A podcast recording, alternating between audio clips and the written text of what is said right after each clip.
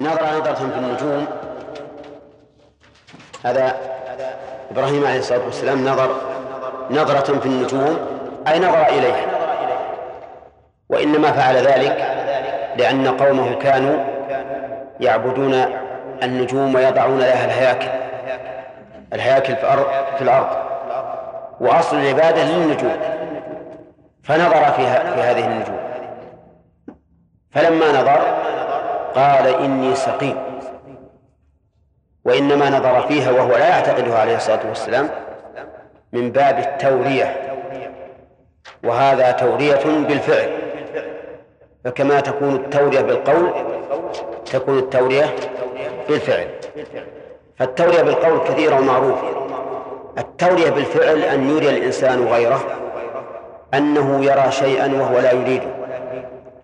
أو أنه معرض عن شيء وهو قد وضع باله عليه. ربما مثلا تسمع اثنين يتحدثان. وتفعل شيء كأنك معرض عنهما. يعني تبدأ مثلا تشتغل في كتاب تشتغل في أي عمل تريهما أنك إيش؟ غافل عما يتحدثان به. ولكنك تسجل ما يتحدثان به. هذا من التورية بالفعل. لأنه لأنك أظهرت لغيرك خلاف ما يراه. خلاف ما يراه. والتورية بالقول أظهرت لغيرك خلاف ما ما ما يسمعه. خلاف ما يسمع فإبراهيم عليه الصلاة والسلام ور بالنظر في النجوم. ثم قال إني سقيم. وفسر المؤلف سقيم بمعنى سأسقم. وهذه تورية أيضا تورية قولية لأن ظاهر اللفظ إني سقيم يعني الآن ولا أستطيع الخروج معكم. ولكنه يريد سقيم سأسقم لأن اسم الفاعل صالح للزمان, للزمان الحاضر والزمان المستقبل. فيصح أن تقول إني حاضر الآن وإني حاضر غدا. أليس كذلك؟ فلما كان صالحا للأمرين ونظر في نظرة في النجوم وقال إني سقيم تولوا عنه وتركوه. وهو يريد عليه الصلاة والسلام بفعله هذا يريد أمرا سيتبين فيما بعد فتولوا عنه مدبرين فراغ إلى آلهتهم أي مال في خفية إلى آلهتهم وهي الأصنام وعندها الطعام. راغ إلى آلهتهم وهي الأصنام التي يعبدونها. قال وعندها الطعام وأخذه المؤلف من قوله فقال ألا تأكلون. لأن عرض الأكل عليهم يدل على أن الأكل كان موجودا. طيب. راغ إلى آلهتهم أي مال بخفية وانطلق بخفية. والروغان كما هو معروف والسرعة سرعة الإنسان لكن على وجه لا لا أحد يحس به. هو راغ إلى هذه الآلهة أي معبوداتهم فقال ألا تأكلون وأنا هنا للعرض. وهذا القول هل هو على سبيل الإلزام؟ الجواب لا. لا ليس على سبيل الإلزام ولا يمكن أن يلزمها بأن تأكل لأنه يعلم أنها لن تأكل. ولكنه قالها على سبيل الاستهزاء والسخرية وإلزام هؤلاء العابدين بأن هذه الأصنام لا لا لا تستحق العبادة. لا لأنها مستغنية عن الطعام ولكن لأنها لا تعقل لا تعقل ولا تعلم والذي لا يعقل ولا يعلم لا يمكن أن يكون معبودا ثم إن صح وضع الطعام عندها من قبلهم فإن هذا دليل على أنها ليست صالحة للألوهية. لأن الإله مستغن عن غيره. ولهذا أقام الله الدليل على أن عيسى ابن مريم وأمه ليس بإلهين بكونهما يأكلان الطعام وأنه سبحانه وتعالى وحده الإله الحق بكونه يطعم ولا ولا يطعم. فاحتياج ما يعبد إلى الطعام دليل على نقصه وأنه لا يصلح أن يكون إلها. لكن هم من سخافتهم يجعلون هذا هذا الطعام عندهم عندها كأنها تحتاجه وتأكله وتتصرف فيه. طيب يقول فقال ألا تأكلون؟ فقال ألا تأكلون؟ ما لكم لا تنطقون. ما لكم؟ الاستفهام هنا للتحقير. تحقير يعني أنه يحقرها بكونها لا تنطق وخاطب هذه الأصنام مخاطبة العقلاء في قوله ما لكم ولم يقل ما لكن تنزلا مع أصحابها الذين يجعلونها من ذوات العلم وذوات القبول والدفع عنهم. ما لكم لا تنطقون يعني أي شيء يمنعكم من النطق. إن كنت إن كنتم آلهة. فإذا قال قائل هذا الخطاب لهذه الأصنام هل كان في غيبة عابديها؟ إن قلت نعم فما فائدة هذا الخطاب؟ وإن قلت لا لا فكيف الجواب عن قوله فتولوا عنه مدبرين؟ والجواب أن نقول إن عابديها لم ينصرف كل لم ينصرف أو لم ينصرفوا كلهم عنها بل كان عندها من الحراس ما يقتضي أن يتكلم إبراهيم عليه الصلاة والسلام على هذه الأصنام بمثل هذا الكلام وإلا لو لو كان لو لم يكن عندها أحد لكان كلامه هذا إيش؟ لغوا لا فائدة منه لكن عندها من الحراس ما يستطيع أن يعلم عنها ما علمه إبراهيم بسبب أنه عرض عليهم الأكل وأن هذه لا تنطق وإذا كانت لم تنطق وليس لها إرادة ولا شعور لم تكن صالحة للعبادة. قال طيب ما لكم لا تنطقون؟ فراغ عليهم ضربا باليمين. في أول الآيات يقول فراغ إلى آلهتهم. أي مال بخفية وإلى للغاية. أما هنا قال فراغ عليهم ضربا وإنما قال عليهم دون إليهم لوقوع ذلك الضرب على هذه الأصنام. ليكسرها عليه الصلاة والسلام. فراغ عليهم أي على هذه الآلهة وكما أشرت أولا أنه خاطبها مخاطبة العاقل فأتى بميم الجمع فراغ عليهم ضربا باليمين بالقوة فكسره. قوله ضربا. هذه مصدر في موضع الحال. أي فراغ عليهم ضاربا باليمين. ويجوز أن تكون مصدرا لفعل محذوف والتقدير فراغ عليهم يضرب ضربا. وقول المؤلف باليمين أي بالقوة لا يتعين. بل يجوز أن يكون باليمين أي باليد اليمنى. وضرب بها لأن اليد اليمنى هي آلة العمل غالبا.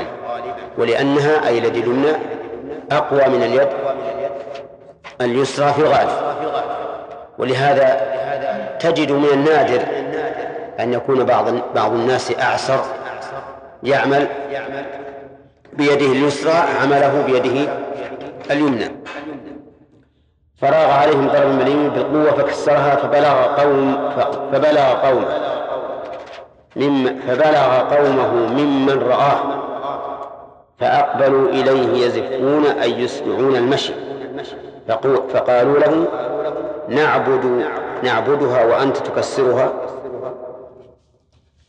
لما بلغ قومه ما صنع أقبل أقبلوا إليه يزفون أي يسرعون على وجه الجماعات بدليل قول أجل أقبلوا بالواو فهم أقبلوا إليه مسرعين للإنكار عليه. الإنكار عليه. لماذا كسرها؟ وقد ذكر الله تعالى في سورة الأنبياء قالوا من فعل هذا بآلهتنا؟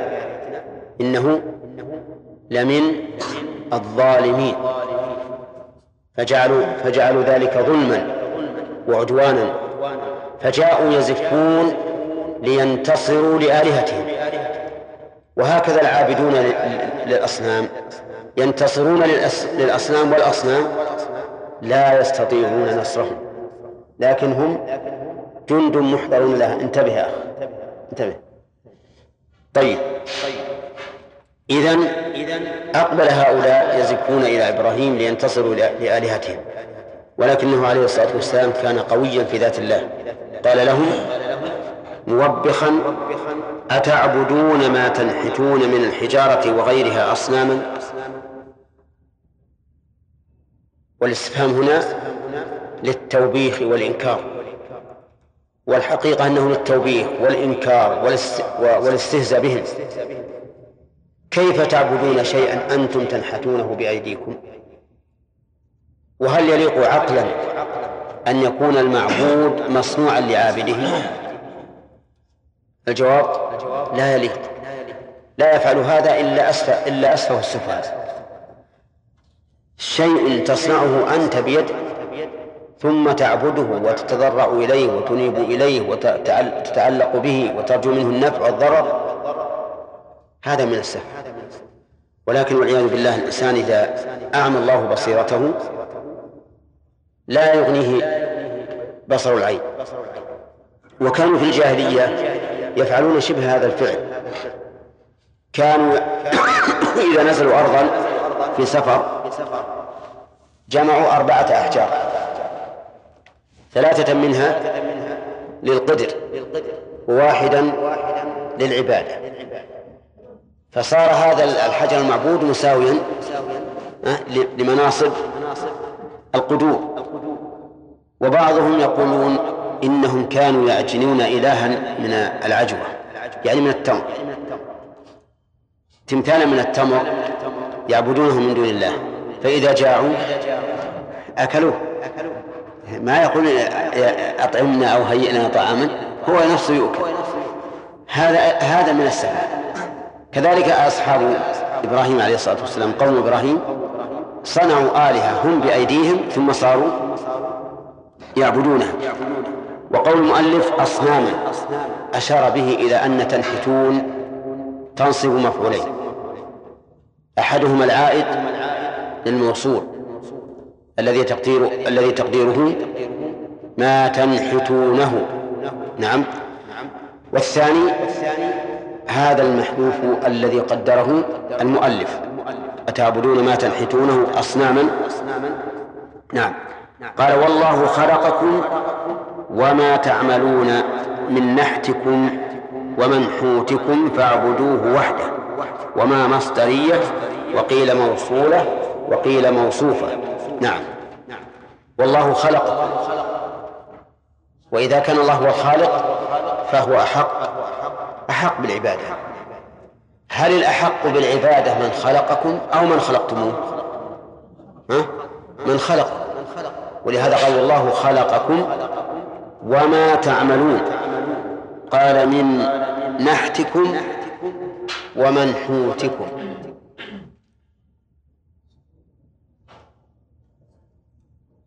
أتى رحمه الله بالمصدر وأتى باسم المفعول. من نحتكم. إشارة إلى أن ما يجوز أن تكون مصدرية ويجوز أن تكون موصولة. فإذا جعل فإذا جعلناها مصدرية صار التقدير من نحتكم. وإذا جعلناها موصولة صارت من منحوتكم. واستمع والله خلقكم وعملكم. إذا قلنا هكذا صارت ما؟ مصدرية. شوفوا لو يروح واحد يسكته إذا إذا جعلنا إذا جعلنا التقدير والله خلقكم وعملكم. صارت ما مصدرية. وإذا جعلنا التقدير والله خلقكم ومعمولكم صارت ما موصولة. صارت ما موصولة. طيب وإذا جعلنا ما موصولة فلا بد من عائد يعود على ما وهو في الآية إيش؟ محذوف. يعني وما تعملونه. واللا واللازم واحد على الاحتمالين. فإذا قلنا إن المعنى والله خلقكم وعملكم فإن خالق العمل خالق للمعمول.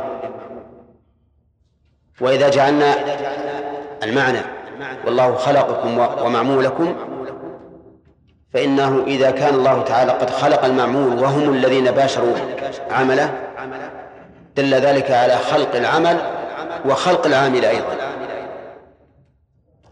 وعلى كل تقدير ففي الآية إقامة الحجة على أن هذه الأصنام لا تصلح أن تكون معبودة لأنها معمولة. خلقكم وما تعملون. قالوا ما مصدرية. وقيل موصوفة موصولة. وقيل موصولة. موصوفة. وش معنى موصوفة؟ الموصوفة هي التي يعبر عنها بالنكرة الموصوفة. يعني خلقكم وصنما تعملونه أو أصناما تعملونها. ولا نقول والذي تعملون بل نقول وأصناما تعملونها. وأفادنا المؤلف الآن أن لماء ثلاثة معاني. أن تكون مصدرية وموصولة وموصوفة. وهذه ثلاثة من عشرة لأن ما لها عشرة معاني. من يحفظ البيت المنشور في هذا؟ اصبر اصبر اصبر إي نعم. على بيت سليم من الشارع تفهم شرط الوصل فعجب بكف ملف زيدة عظيم إي نعم. حفظت يا محمد؟ يقول محامل ما عشر إذا رمت عدها فحافظ على بيت سليم من الشعر. ستفهم شرط الوصل فاعجب لنكرها بكف ونفي زيد تعظيم مصدر أنشدها لنا. كيف؟ من ينشدها ممن لم يحفظها من قبل.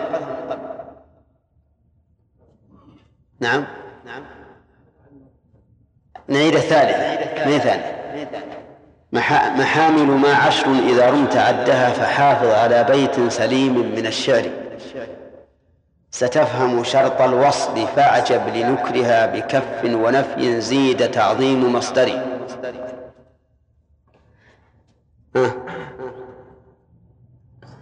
أنت حافظ محمد من قبل لا. ما ليس لك فخر. ها؟ محاسن ولا محامل؟ محامل. عشر. نعم. فحافظ. نعم نعم. ستفهم. بس. هنا نعم. المقصود ما جاء به. ها؟ قلها نعم. على بيت سليم نعم. نعم ستفهم. ستفهم شرط الوصل نعم. أعجب بنكرها نعم. نعم لا زيد ما هي هو زيد تعظيم مصدري زيد تعظيم مصدري كذا؟ من اللي ما ذكر؟ لا عندنا شيخ. و وما مصدرية وقيل موصولة وقيل موصوفة. كيف؟ مهم عندكم؟ لا موجود. ها؟ طيب. ستفهم الاستفهامية. نعم.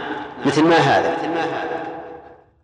شرط الشرطية.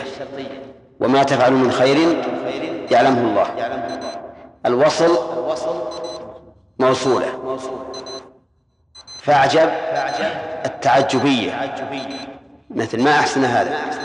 لنكره النكرة الموصوفة. نعم.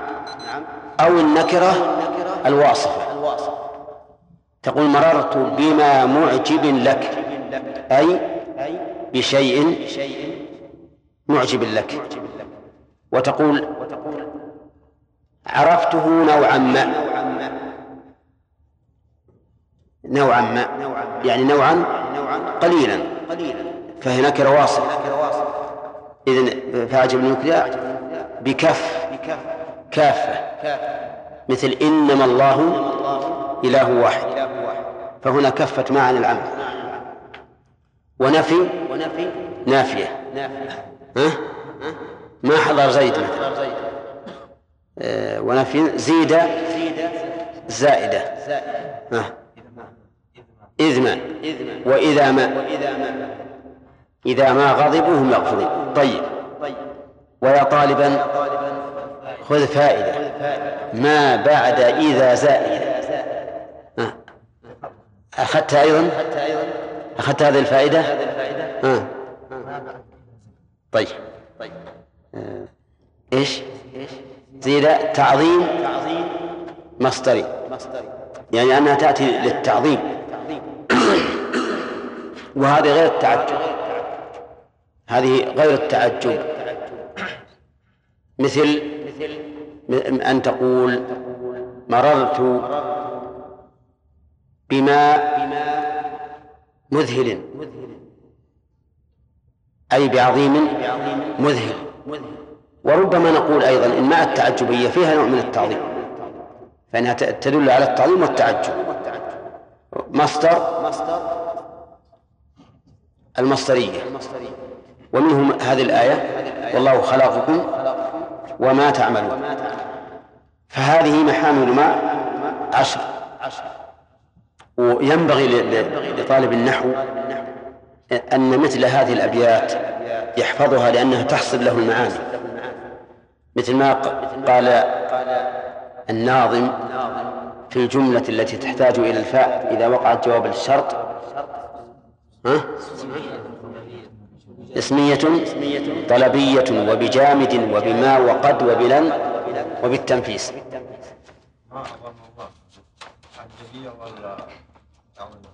هو غالبا يكون تعجبية يكون فيها نوع من التعظيم.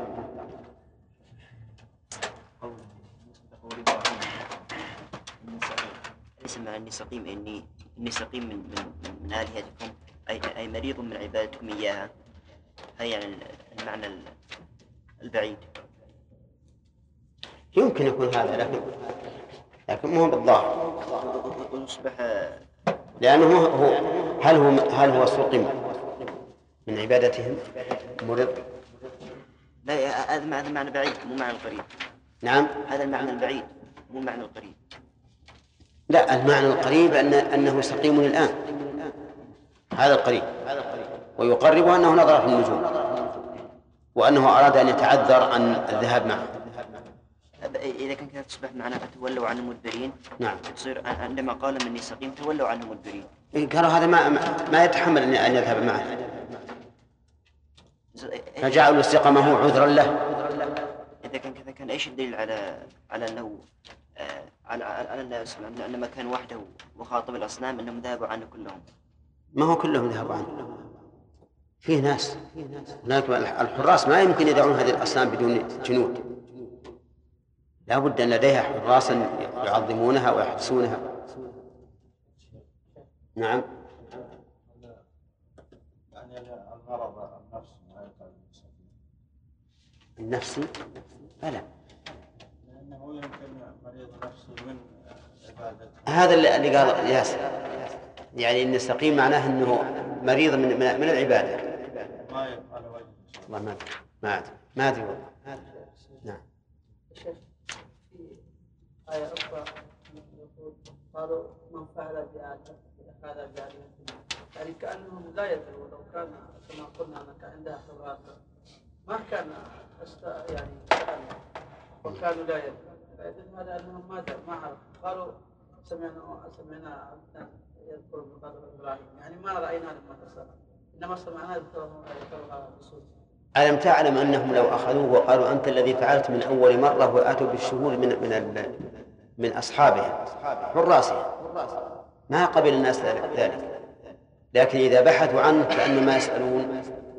صار هذا أبعد عن التهمة كما فعل يوسف عليه الصلاة والسلام حينما جعل الصواع في رحل أخيه أول ما فتش ها. بدأ بأوعيته قبل وعاء أخيه. هو عارف أنه في وعاء أخيه لكن لو ذهب يستخرجه من وعاء أخيه من أول مرة لا شكوا في ذلك. فهم يقولون هذا لئلا يقال إنهم متهمون. فيأخذون إبراهيم بأول وهلة ويقول هذا الراس مثلا علم أما الفوائد فتبتدئ من قوله وإن من شيعته. نعم. قال الله عز وجل وإن من شيعته إلى إبراهيم من فوائد هذه الآية وما بعدها أن أصل دين الأنبياء واحد. أن أصل دين الأنبياء واحد. فكلهم شيعة للآخر مقول لدعوته. ودليل ذلك قوله تعالى وما أرسلنا من قبلك من رسول إلا نوحي إليه أنه لا إله إلا أنا فاعبدون. وما أرسلنا من قبلك من رسول. أي رسول كان؟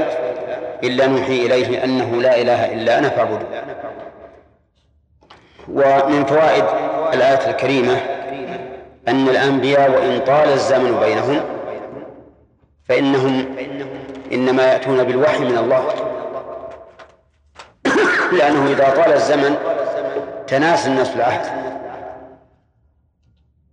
واضمحل وامحى ولكن إذا كان بوحي من الله فإنه يتجدد بحسب تجدد هذا الوحي. لأن بين إبراهيم وبين نوح أزمان طويلة.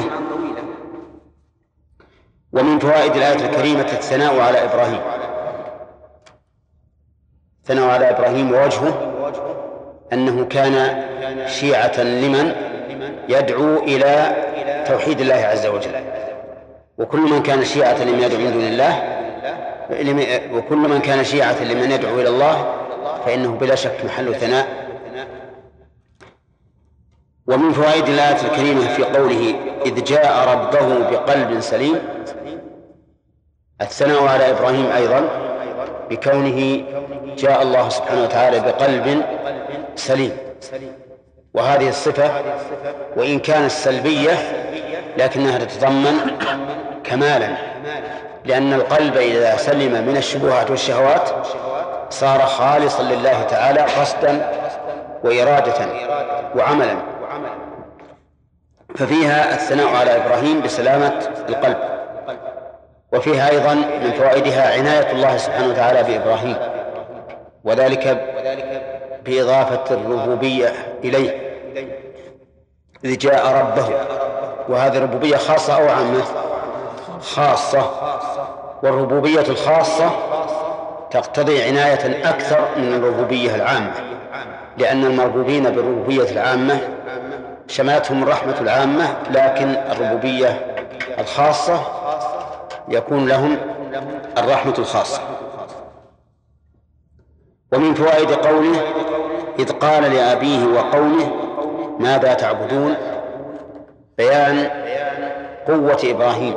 عليه الصلاة والسلام وأنه لم تأخذه في الله لومة لائم لأن رجلا يخاطب أباه وقومه بهذا بهذه العبارة قوي في ذات الله عز وجل. إذ أن العادة أن الإنسان يحابي أباه وقومه لكن إبراهيم عليه الصلاة والسلام لم يحابهم بل أنكر عليهم وقال ماذا تعبدون؟ ومن فوائد الآية الكريمة أن القرب النسبي من أهل الخير لا يفيد الإنسان شيئا. فإبراهيم بالنسبة لأبيه أقرب شيء لأنه بضعة منه ومع ذلك لم ينتفع به أبوه بل كان مشركا بل كان يحاج ولده على ذلك.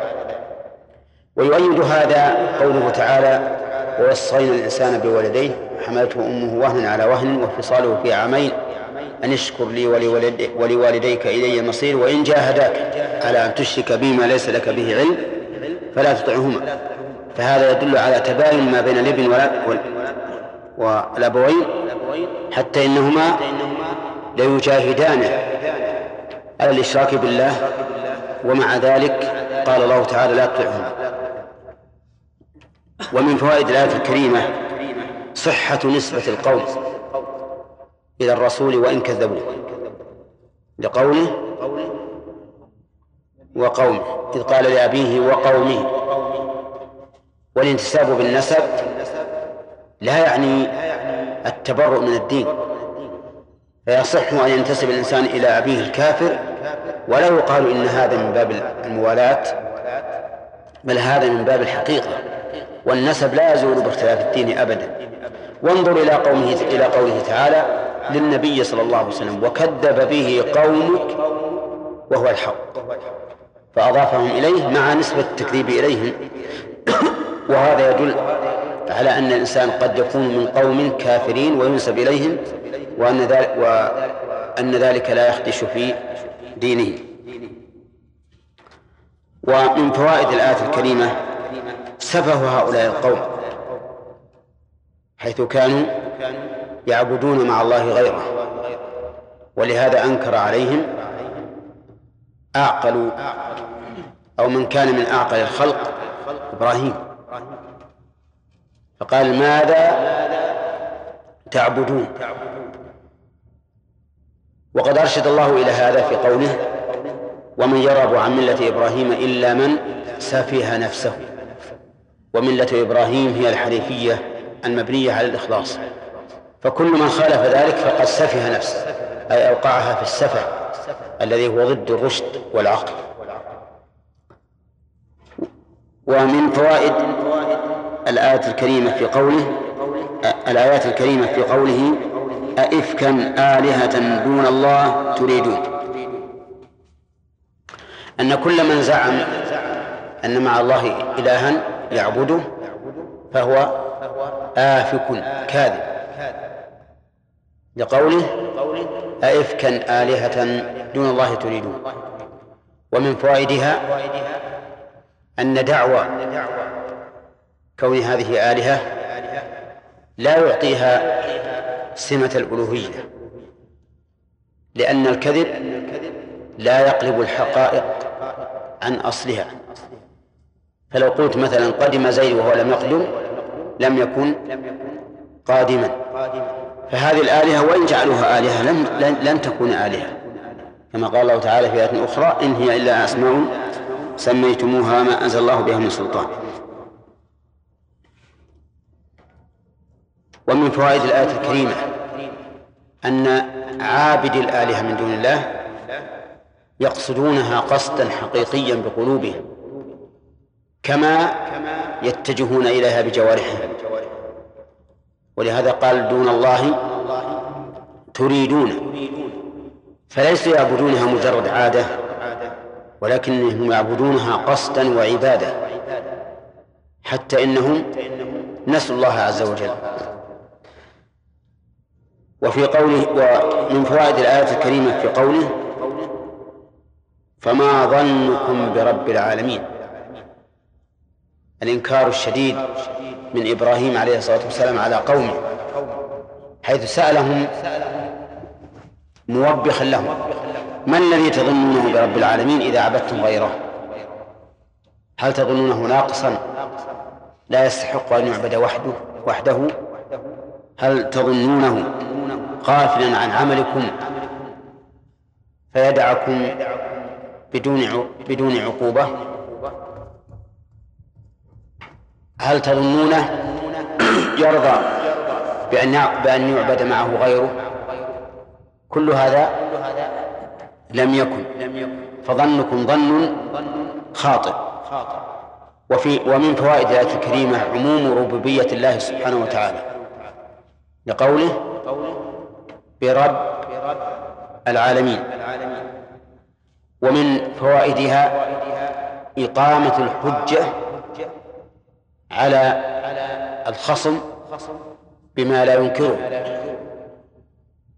لقوله رب العالمين لأن العالم تشمل حتى إيش؟ حتى آلهتهم التي يعبدونها فإذا كانت آلهتهم مربوبة فكيف يمكن أن تكون معبودة؟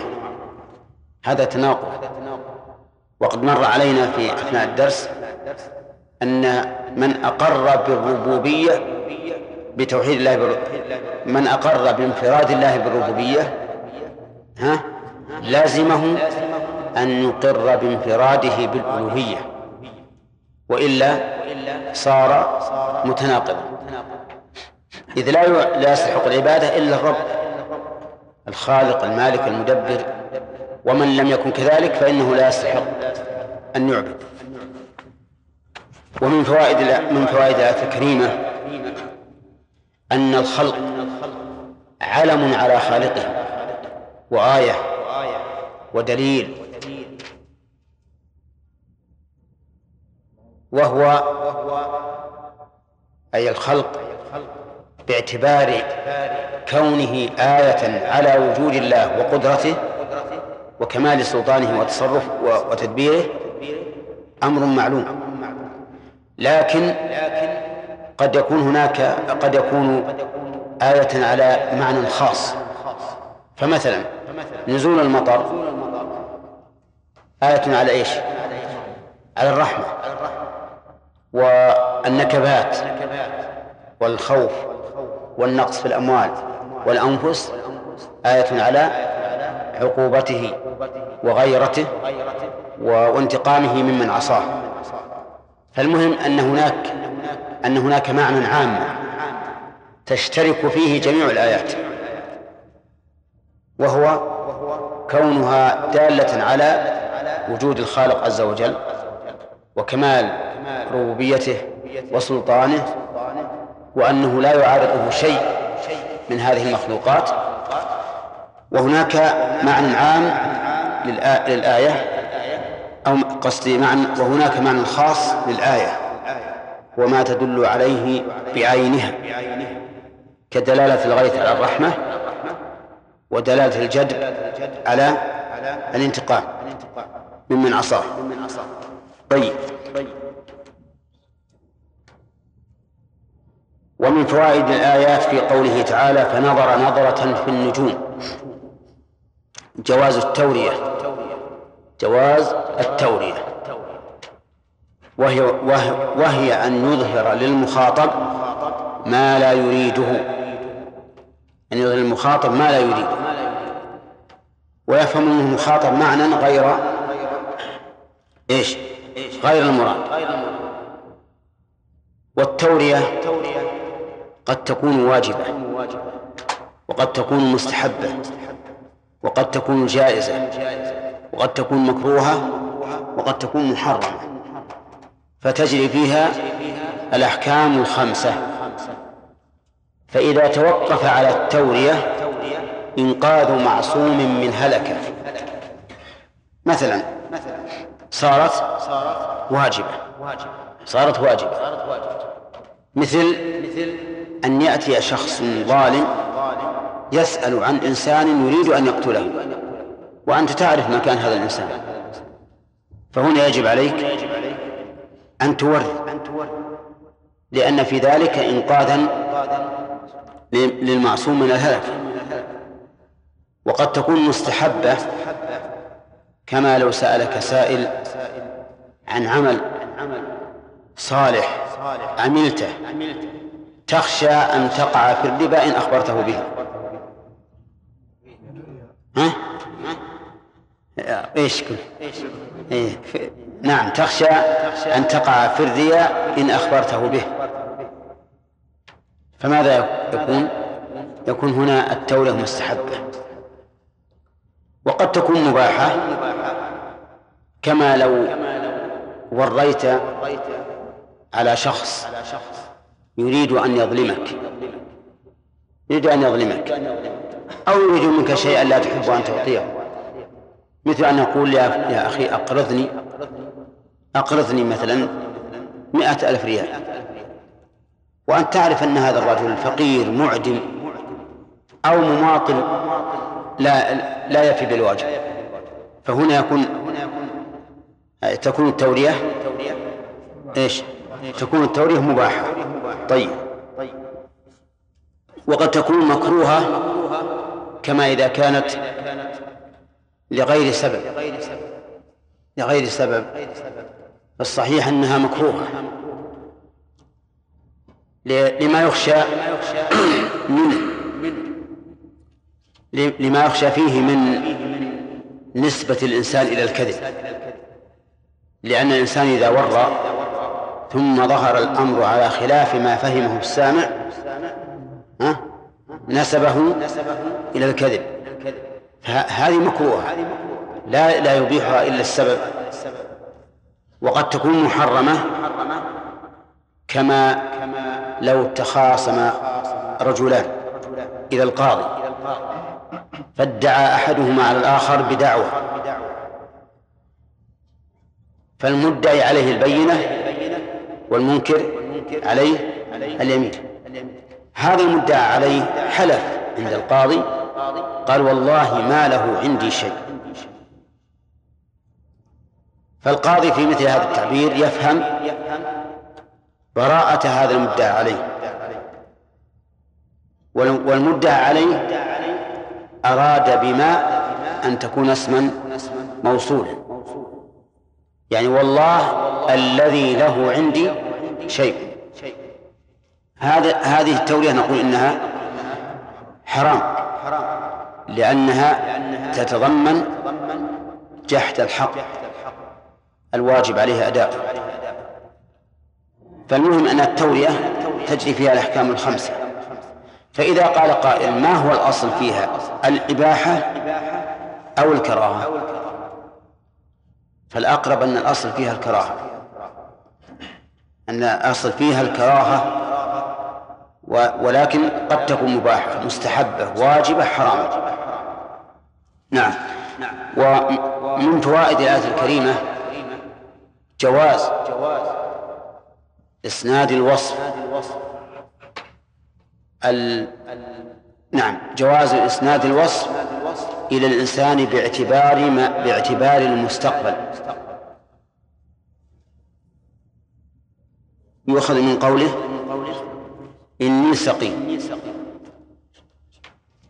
فإنه الآن ليس بسقيم لكن كل إنسان عرضة لأن لأن يسقم على أنه يمكن أن يريد أن يريد بقوله إني سقيم أي ضعيف باعتبار قوله تعالى وخلق الإنسان ضعيفا. فيكون الوصف هنا حاليا ولا مستقبليا؟ حاليا. طيب. من فوائد الآية الكريمة في قوله فتولوا عنه مدبرين أن هؤلاء القوم لما قال لهم هذا القول وبعد أن نظر نظرة بالنجوم اقتنعوا. فيتفرع على ذلك أن الإنسان المبطل قد يقتنع بالشيء ولو كان باطلا في حقيقته. وهو كذلك. فالإنسان المبطل إذا وري له بما بباطله ظن أنه حق فأخذ به واعتبره. ومن فوائد قوله فراغ إلى آلهتهم قال ألا تأكلون إلى آخر. بيان قوة إبراهيم كما سبق. حيث ذهب بسرعة وخفاء إلى هذه الآلهة ليكسرها. ولكنه عليه الصلاة والسلام لم يكسرها إلا بعد أن أقام البينة على من كان عندها بأن هذه الآلهة لا تصلح أن تكون آلهة لأنها لا تعقل لا تنطق ولا تعرف ما ينفعها ولا تجلب لنفسها نفعا فلغيرها من باب من باب أولى. ولهذا قال فقال ألا تأكلون ما لكم لا تنطقون. ومن فوائد الآية الكريمة أيضا جواز التورية كما سبق. لأنه عليه الصلاة والسلام يعلم أن هذه الأصنام لا تأكل ولا تنطق. لكن أراد بهذا السؤال أراد بذلك إقامة الحجة على من كانوا عندها يحرسونها وينتصرون لها بأن هذه الأصنام غير صالحة للعبادة لأنها لا لا تعرف ما ينفعها ولا يضرها ولا تجلب لنفسها نفعا ولا تدفع عن نفسها ضررا. ومن فوائد قوله فراغ عليهم ضربا باليمين أيضا بيان قوة إبراهيم عليه الصلاة والسلام. ومن فوائدها أيضا أنه ينبغي للإنسان إذا عمل عملا أن يكون فيه جاد وحازم. فيفعله بقوة لا لا بتوان وكسل. خلافا لما يقوم بعض لما يقوم به بعض الناس من الأعمال حيث تجده يواجه عمله بضعف. وتوان وكسل. والإنسان في الحقيقة مع نفسه على ما اعتاد إذا اعتاد الحزم والقوة وأن لا يدع عملا لوقت مستقبل. صار حازما في في أعماله مدركا لآماله أما إذا كان كسولا متهاونا يقول أدع هذا الشيء إلى بكرة فإن الأعمال سوف تتراكم عليه وسوف يجد في النهاية أنه عاجز عنها. أليس كذلك؟ لأنه إذا أخر عمل اليوم إلى إلى غد اجتمع عليه غد عملان عمل الماضي وعمل الحاضر. فإن أخره مرة أخرى اجتمع عليه ثلاثة أعمال وهكذا حتى يعجز ويكل. ولهذا منع الإنسان الذي عليه قضاء رمضان منع أن يؤخره إلى ما بعد رمضان الثاني. لماذا؟ لأنه إذا أخره إلى الثاني تراكمت عليه الديون. تراكمت عليه الديون ثم عجز بالتالي عن قضاء هذه الديون.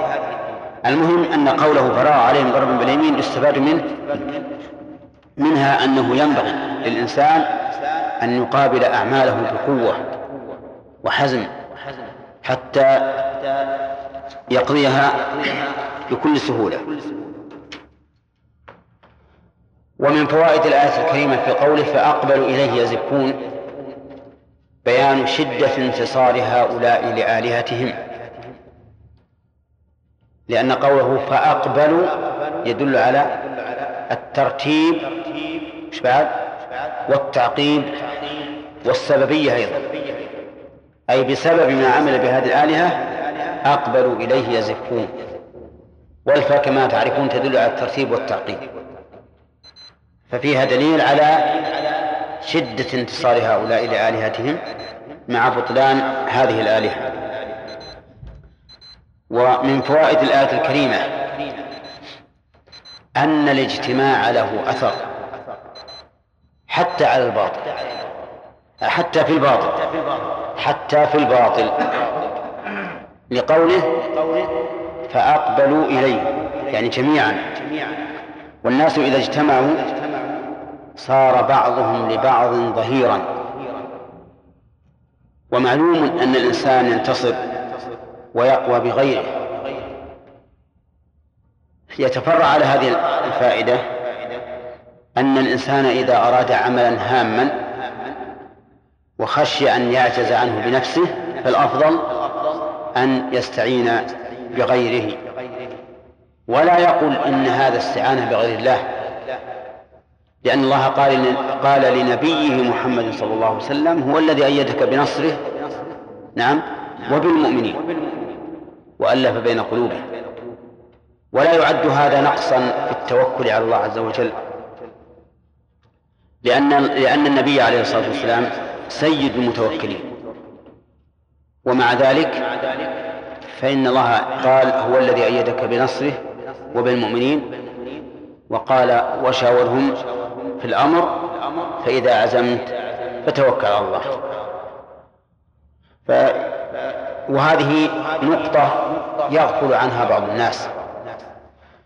تجد يهم بالأمر العظيم ولكن لا يتخذ له مناصرا وفيه نظر يعني في هذا التصرف نظر. ولكن يجب أن تراعى الحكمة في هؤلاء المناصرين هل الحكمة أن يذهبوا جميعا؟ رحمك الله أن يذهبوا جميعا أو أن يتفقوا على الرأي وإن تفرقوا في الذهاب؟ أي أقول إنه يجب أن تستعمل الحكمة هنا. لأنه قد يكون من الحكمة أن يذهبوا جميعا. وقد يكون من الحكمة أن يذهبوا متفرقين لكن يتفقون على الرأي على رأي واحد. وهذه ترجع في الواقع إلى إلى العمل الذي يريدون الاتفاق عليه وإلى المواجهة الذي يريدون أن يواجهوه. فإن بعض الناس قد يتأثر بالجماعة الكثيرة ويخضع لهم وبعض الناس قد تأخذه العزة بالإثم ويظن أن هذا من باب التظاهر عليهم. فلا يقبل منه صرفا ولا عدلا. المهم أن الاجتماع على الشيء سبب للعزة والانتصار. ولكن كيف يعالج الشيء الذي اجتمعنا عليه؟ هل يعالج على سبيل الانفراد أو على سبيل الاجتماع؟ هذا يرجع إلى إلى ما تقتضيه الحال. والإنسان ينبغي أن يستعمل الحكمة في ذلك. بلغ معه السعي قال يا بني إني أرى في المنام أني أذبحك فانظر ماذا ترى. قال يا أبت افعل ما تؤمر ستجدني إن شاء الله من الصابرين. فلا أعوذ بالله من الشيطان الرجيم. قال الله تعالى قالوا ابنوا له بنيانا فألقوه في الجحيم. أظن كملنا الفوائد ها؟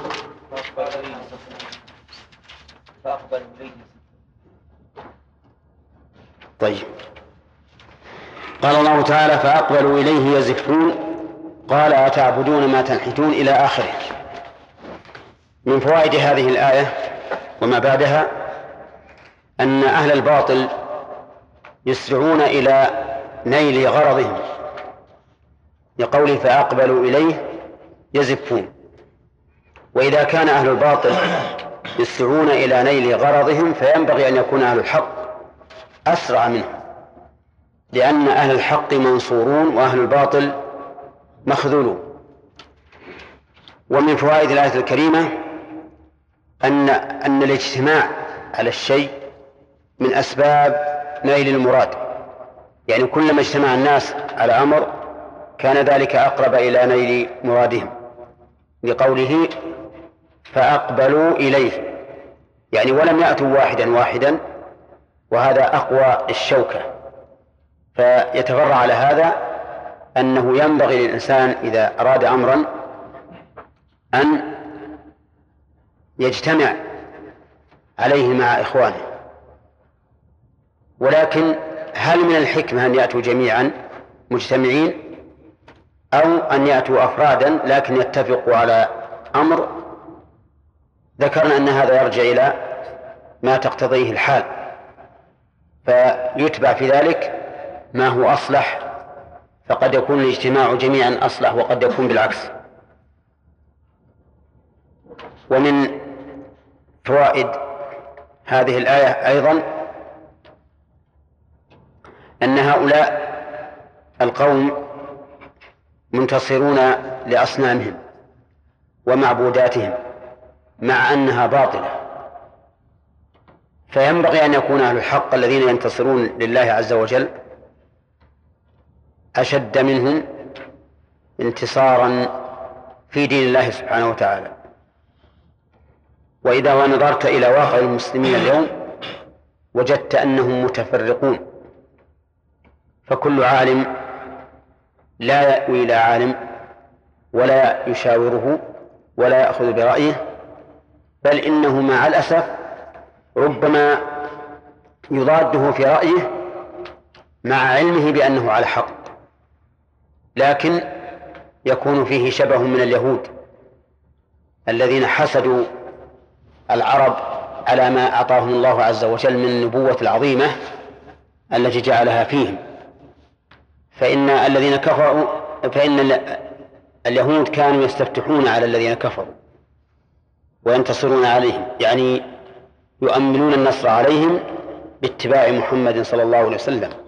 فلما جاء محمد كفروا بمحمد لأنهم يظنون أنه يأتي من من بني إسرائيل وآتى من من العرب. وهم يظنون هذا تمنيا وإلا فهم يعلمون. أو بل هم يعرفون النبي صلى الله عليه وسلم كما يعرفون أبناءهم. ومن فوائد قوله أتعبدون ما تنحتون؟ الإنكار على أهل الباطل بباطلهم عن طريق العقل. الاحتجاج على أهل الباطل بباطلهم عن طريق العقل. كيف ذلك؟ أتعبدون ما تنحتون؟ يعني كيف تنحتونه أنتم؟ وتصنعون وتصنعونه أنتم وأنت ثم بعد ذلك تعبدونه. أليس الأولى بالعقل؟ أليس الأولى من الناحية العقلية أن يكون هذا المنحوت هو الذي يعبدكم لأنكم أنتم الذين نحتموه وأوجدتموه. ولكن عقولهم منتكسة فصار الأمر بالعكس يعبدون ما ينحتون. ومن فوائد الآية في قوله والله خلقكم وما تعملون إقامة الدليل على أن الله وحده هو الذي يستحق أن يعبد. لقوله الذي خلقكم فالخالق هو الذي يجب أن يعبد. كيف تعبد من لم يخلقك؟ وتدع من خلقك. أو تعبد من لم يخلقك مشركا له في من؟ مع من خلقك. ولهذا أقام الله البرهان على أنه لا يصح أن يعبد سواه في قوله يا أيها الناس اعبدوا ربكم الذي خلقكم والذين من قبلكم فقال اعبدوا ربكم الذي خلقكم ولم يقل اعبدوا الله إقامة للدليل عليهم بالربوبية. ومن فوائد الآية الكريمة أن أعمال أن أعمال العباد مخلوقة لله. لقوله خلقكم وما تعملون. سواء جعلنا ما مصدرية أم موصولة. إن جعلناها مصدرية فالأمر واضح. خلقكم وخلق عملكم. وإن جعلناها موصولة فلأن خلق المعمول فرع عن خلق العمل.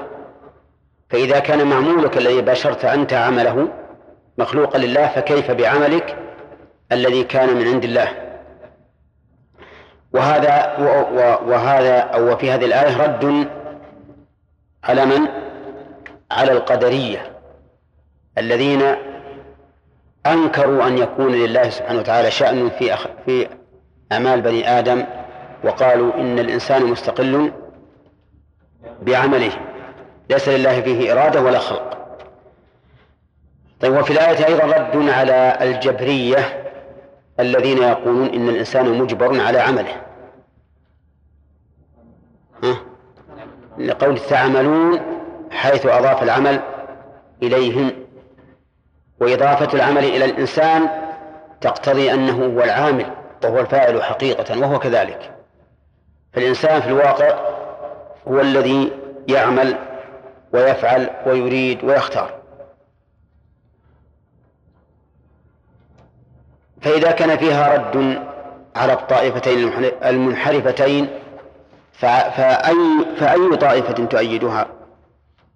تؤيد طائفة السنة والجماعة الذين قالوا إن الإنسان له قدرة واختيار وإيجاد لعمله ولكن الذي خلقه وخلق هذه القدرة والإرادة هو الله فهو ففعله يضاف إلى الله خلقا وتقديرا ويضاف إليه إيجادا ومباشرة فهو مضاف إلى العبد باعتبار ومضاف إلى الله باعتبار آخر.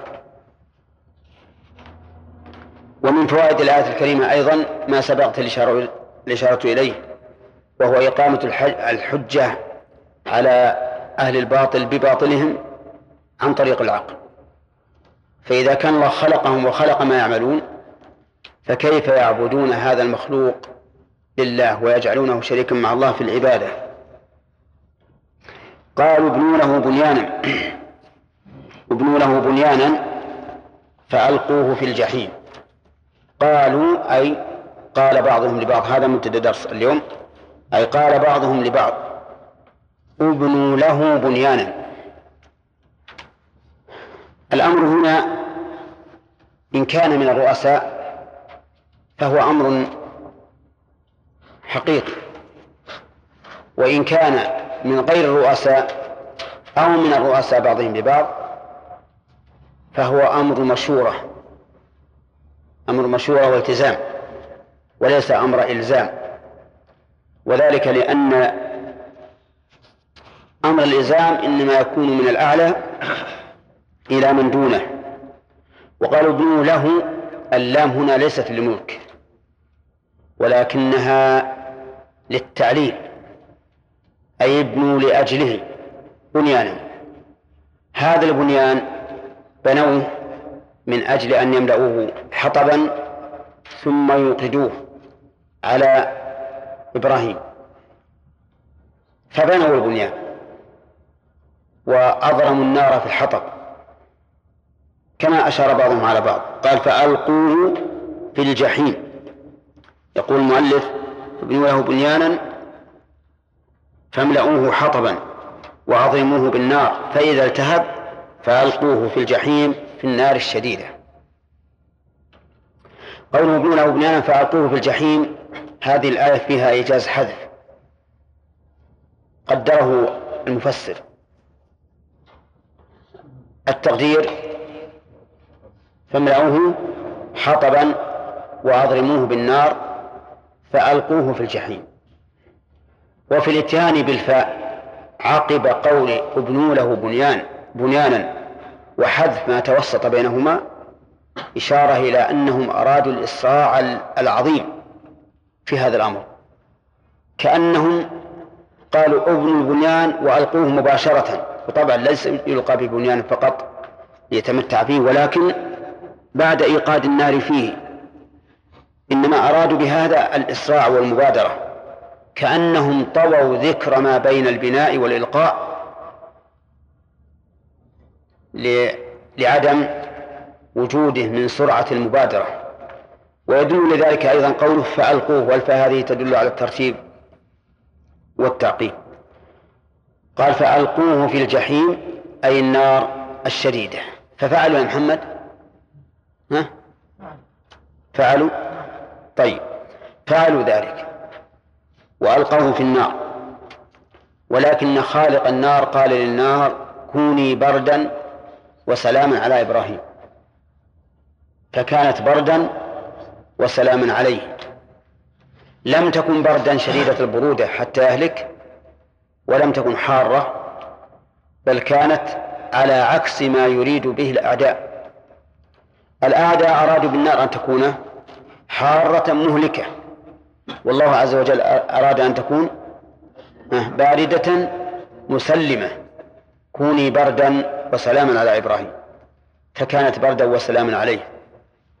وهنا نقف لنبين أن بعض المفسرين رحمهم الله قالوا إنه في ذلك في تلك اللحظة صارت جميع النيران في جميع أقطار الدنيا باردة. ولكن هذا قول ضعيف جدا مخالف للقرآن.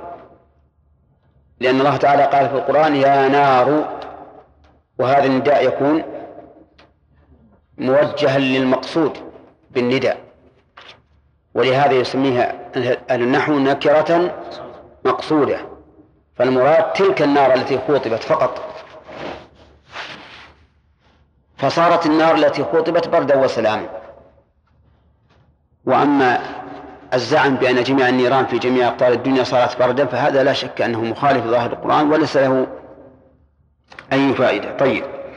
قال الله تعالى فأرادوا به كيدا بإلقائه في النار لتهلكه فجعلناهم الأسفلين المقهورين فخرج من النار سالما. أرادوا به كيدا.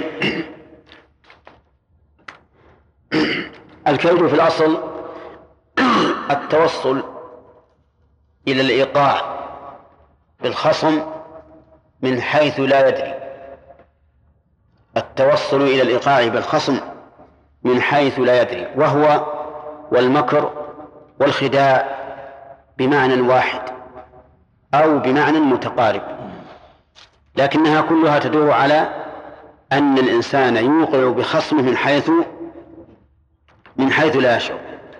هذا في الأصل. قال الله تعالى إنهم يكيدون كيدا وأكيد كيدا ولكنهم هم أرادوا بذلك إهلاكا. أرادوا بذلك إهلاكا لإبراهيم. ويحتمل أنهم لما بنوا هذا البناء والنار من في وسطه يحتمل أن الإنسان إذا رآه يظن أن ذلك قصر.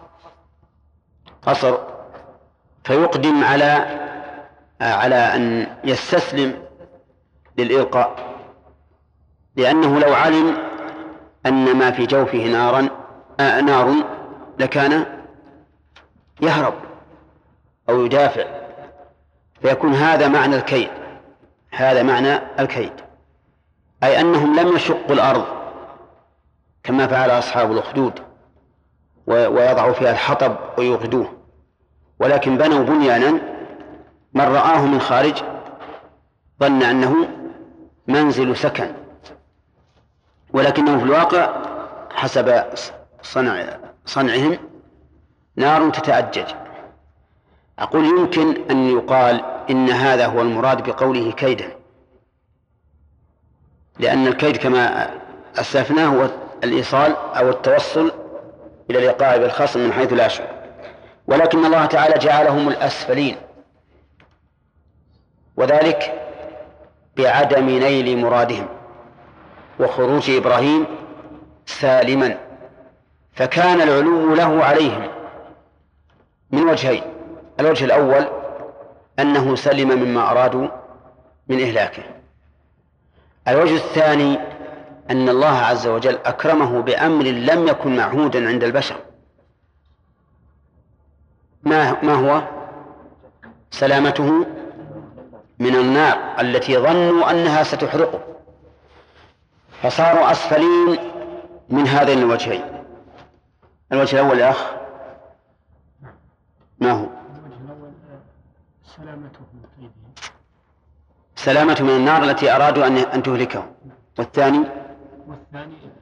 أن الله عز وجل أكرمه بأمر لم تعتاده البشرية صح. أن الله أكرمه بأمر لم يكن معهودا وهذا بلا شك يوجب أن يكون عاليا عليهم بل عاليا علوا بالغا لأنه قال الأسفلين والأسفلين هذه اسم تفضيل أي البالغ في الأسفل أو في السفل غايته. نعم. فجعلناهم الأسفلين. وهنا نسأل عن إعراب فجعلناهم الأسفلين يا خالد.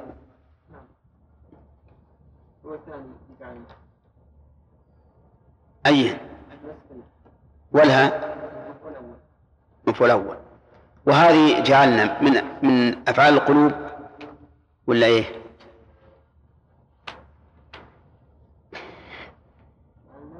إيه هل هي من أفعال القلوب ولا من أفعال التصيير؟ نعم هل تأتي جعل من أفعال القلوب؟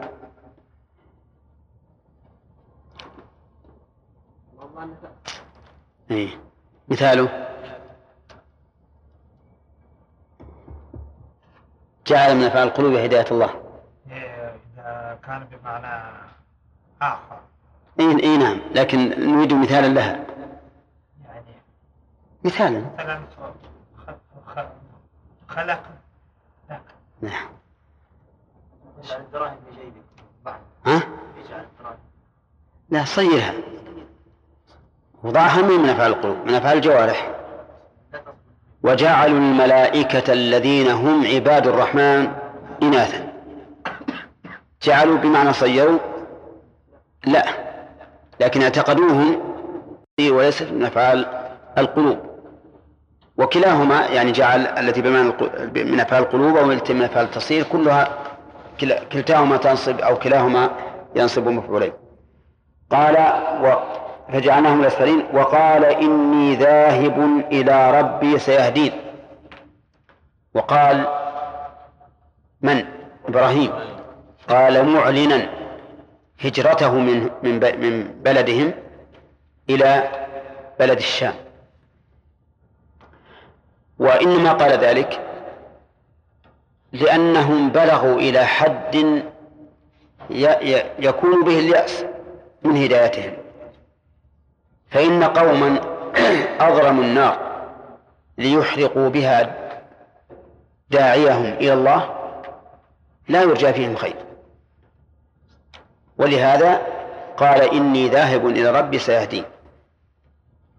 فإن قلت هل أمر بذلك أو أذن له بذلك؟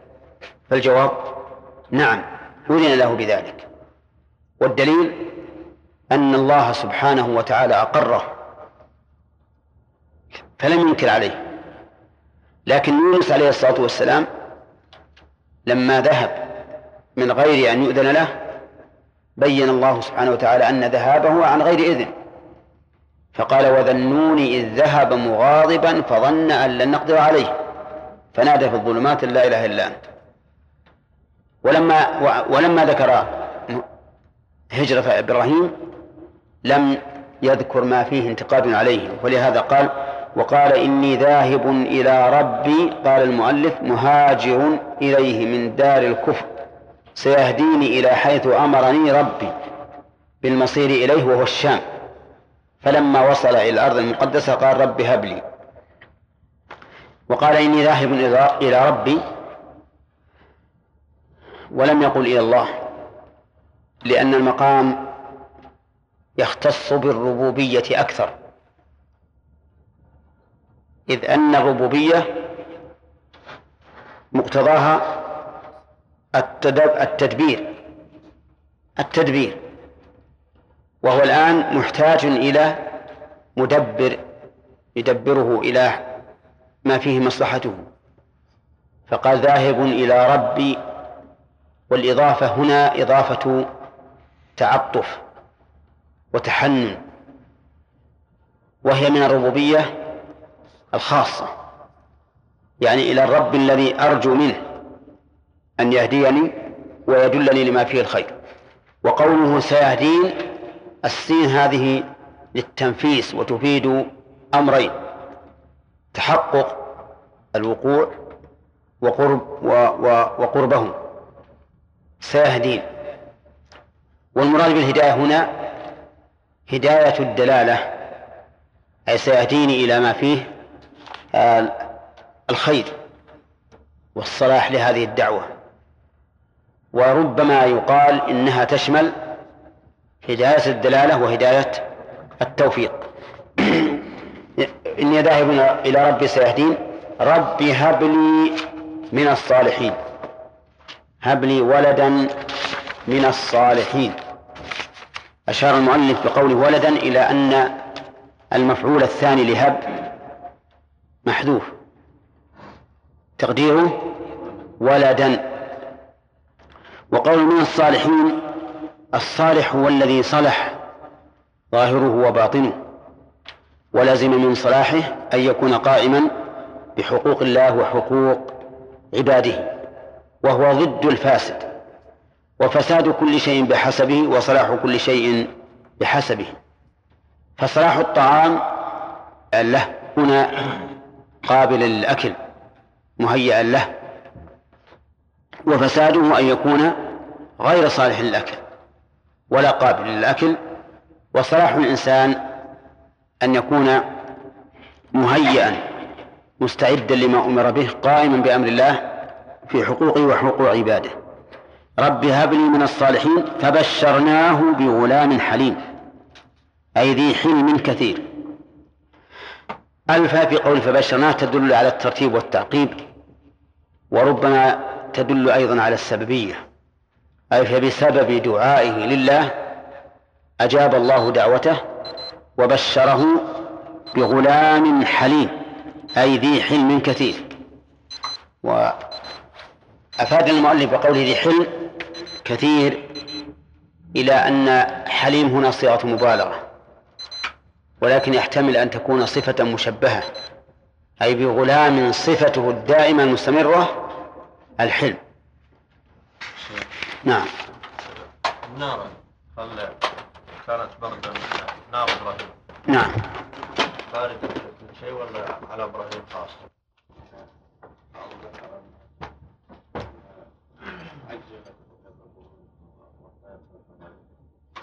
أي. الله أعلم. أما ظاهر الآية على إبراهيم على إبراهيم فقط. يكون- لا على طبيعته. هذا ظاهر الآية. إلا الآية.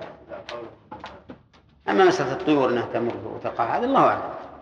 لكن ظاهر الآية أنها برد وسلام على هذا الرجل فقط. فأرادوا به كيدا فجعلناهم الأسفلين. وقال إني ذاهب إلى ربي سيهدين. رب هب لي من رب هب لي من من الصالحين. رب هب لي من الصالحين. فبشرناه بغ- بغلام حليم. فلما بلغ معه السعي قال يا بني إني أرى في المنام. إني أرى في المنام أني أذبحك فانظر ماذا ترى. قال يا أبت افعل ما تؤمر. ستجدني إن شاء الله من الصابرين. فلما أسلما وتله للجبين وناديناه أن يا إبراهيم قد صدقت الرؤيا إنا كذلك نجزي المحسنين إن هذا لهو البلاء المبين وفديناه بذبح عظيم وتركنا عليه في الآخرين. سلام على إبراهيم.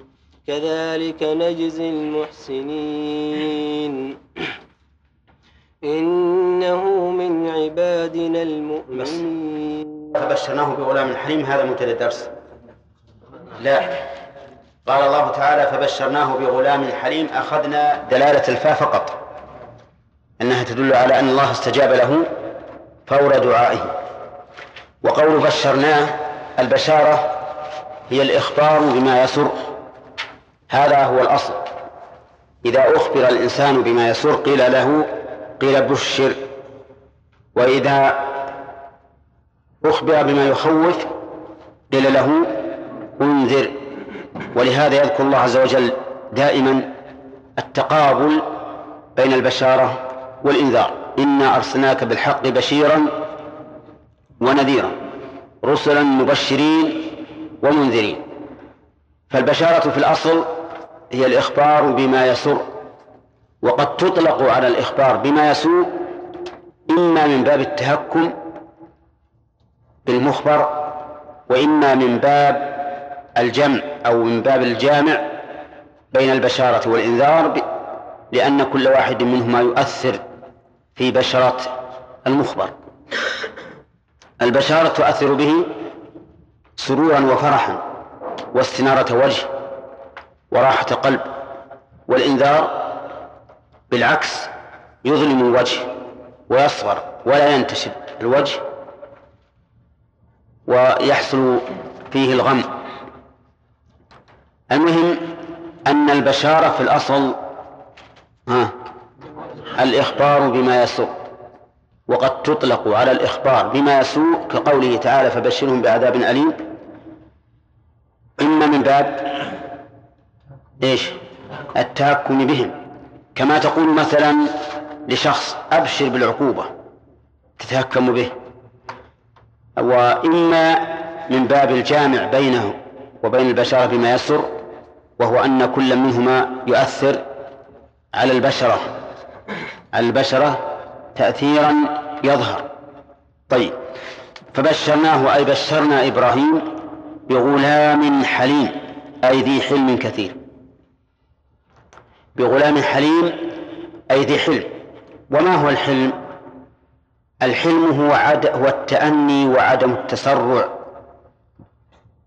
التأني وعدم التسرع في مقابلة الأمور.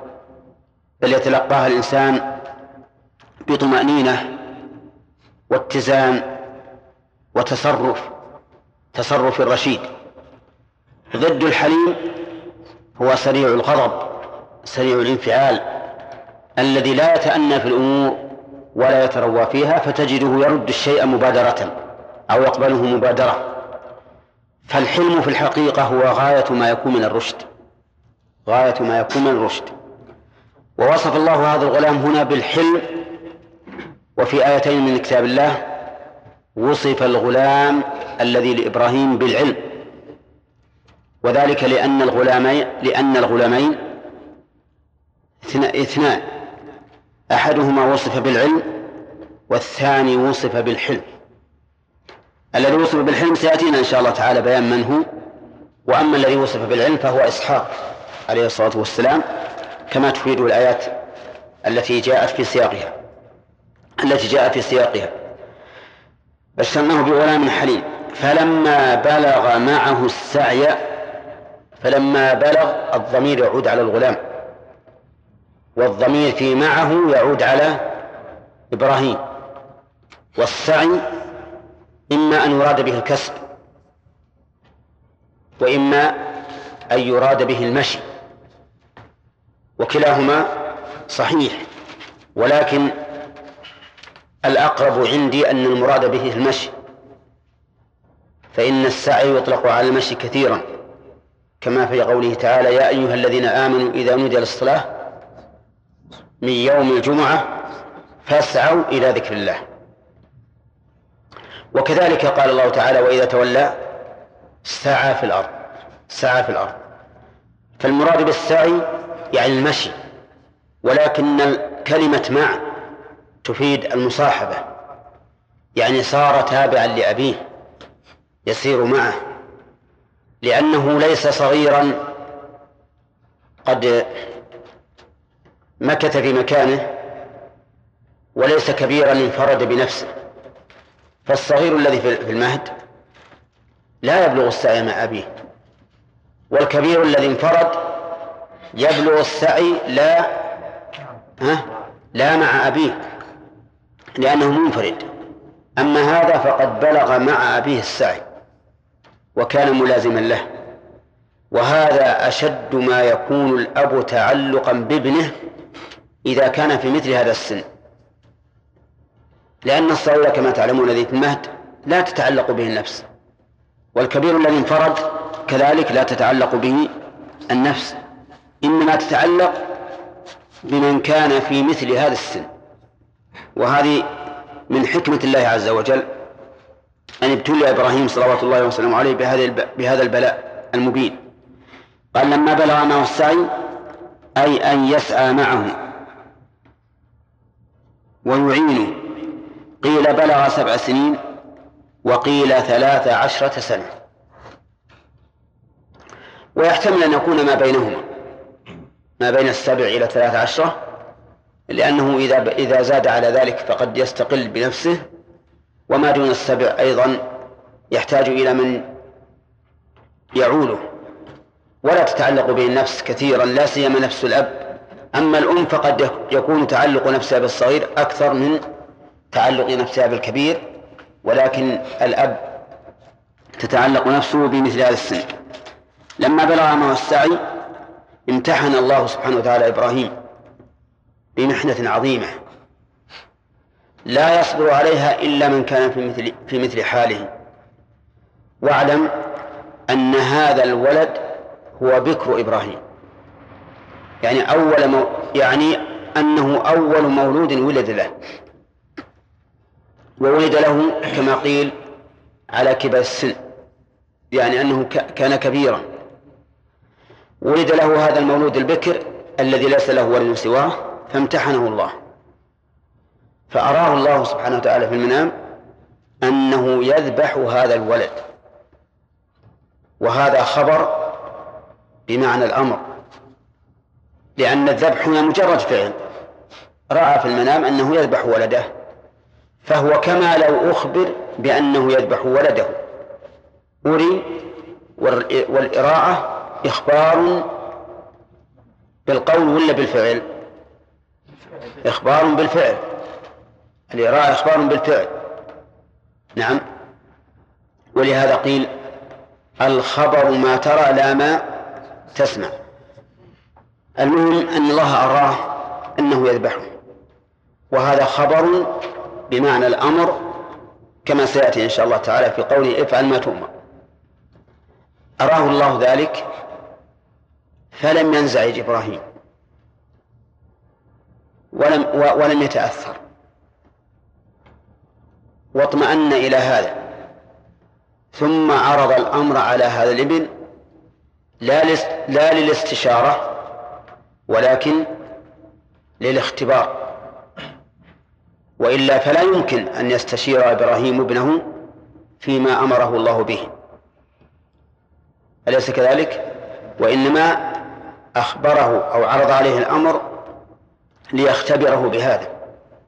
وينظر متى مدى قوة تحمله لهذا الأمر العظيم. قال يا بني يعني لما بلغ معه السعي وأري ما ما رأى, ما رأى قال يا بني إني أرى أي رأيت في المنام أني أذبحك. شف هذا التلطف يا بني. لئلا ليبعد عن ابنه أنه ذكر ذلك عن جفاء. لأن الإنسان إذا كان يبغض ابنه فإنه لا يهمه أن إيش؟ أن يعذبه أو أن يذبحه ولا يهم ولا يتأثر بذلك.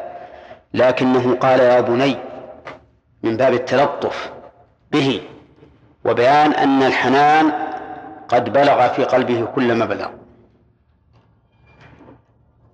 وصغره فقال يا بني ولم يقل يا ابني زيادة في التلطف زيادة في التلطف. قال يا بني إني أرى في المنام أني أذبحك. قال المؤلف المفسر أي رأيت؟ ولكنه عبر بالمضارع ليدل على استمرار حكم هذه الرؤية. نعم؟ إني أرى في المنام أني أذبحك. هذه ماضي ولا ولا مضارع؟ عبر بالمضارع عن الماضي ليبين أنه مستمر على تنفيذ حكم هذه الرؤيا. قال إني أرى أني أذبحك. أو نزل الماضي منزلة الحال. كأنه الآن يرى أنه يذبحه. وعلى كل حال فإن أرى هنا أبلغ من من رأيت لأن رأيت شيئا مضى, شيئا مضى أما هذا فهو شيء حاضر يدل على الاستمرار وأنه سينفذ حكم ما رأى. في المنام أني أذبحك ورؤيا الأنبياء حق وأفعالهم بأمر الله. هذا هذان أو هاتان كلمتان يعبران عن سؤال مقدر. أولا قوله إني أراه في المنام أني أذبحه. قد يقول قائل رؤيا المنام رؤيا المنام أضغاث أحلام. فأجاب عن ذلك بقوله رؤيا الأنبياء حق. أنا لو رأيت في منامي أني أعتقت عبيدي أو أوقفت دوري. هل يكون ذلك نافذا؟ أه؟ لا. ولا أمر بذلك من أجل هذه الرؤيا لكن رؤيا الأنبياء حق. يعني أنها وحي. والثاني قال الجواب الثاني وأفعالهم بأمر الله. وهو أيضا جواب عن سؤال مقدر. وإذا كانت هذه الرؤيا حقا فهل يثبت بها حكم شرعي؟ فأجاب المؤلف بما يقتضي نعم. لماذا؟ لأن أفعال الأنبياء بأمر الله لا سيما مثل هذا الفعل العظيم. هذا الفعل العظيم هو من أكبر الكبائر. ليش؟ لأنه قتل نفس بغير حق. وليست نفسا بعيدة قتل نفس قريبة. فهو جامع بين قتل النفس وبين قطيعة الرحم. لأن من قتل أجنبيا ليس كمن قتل قريبا. لكن هذا القتل هذا الذنب العظيم إذا كان بأمر الرب الذي له ملكوت السماوات والأرض صار طاعة. كما أن السجود الله شرك ولما كان بأمر الله كان تركه كفرا.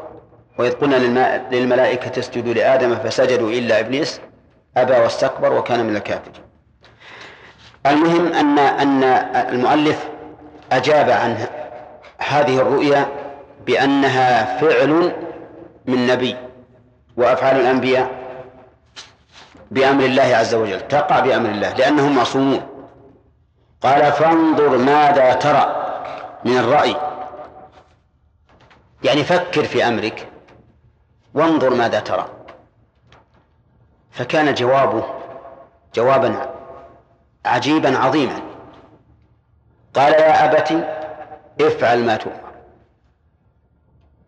وهذا شبيه بما وقع من عائشة رضي الله عنها. حين استش... حين خيرها النبي صلى الله عليه وسلم بين أن تبقى معه وأن تفارقه للدنيا وقال لها استأمري أبويك يعني استشيريهم. فقالت رضي الله عنها أفي هذا أستأمر أبوي؟ إني أختار الله ورسوله والدار الآخرة.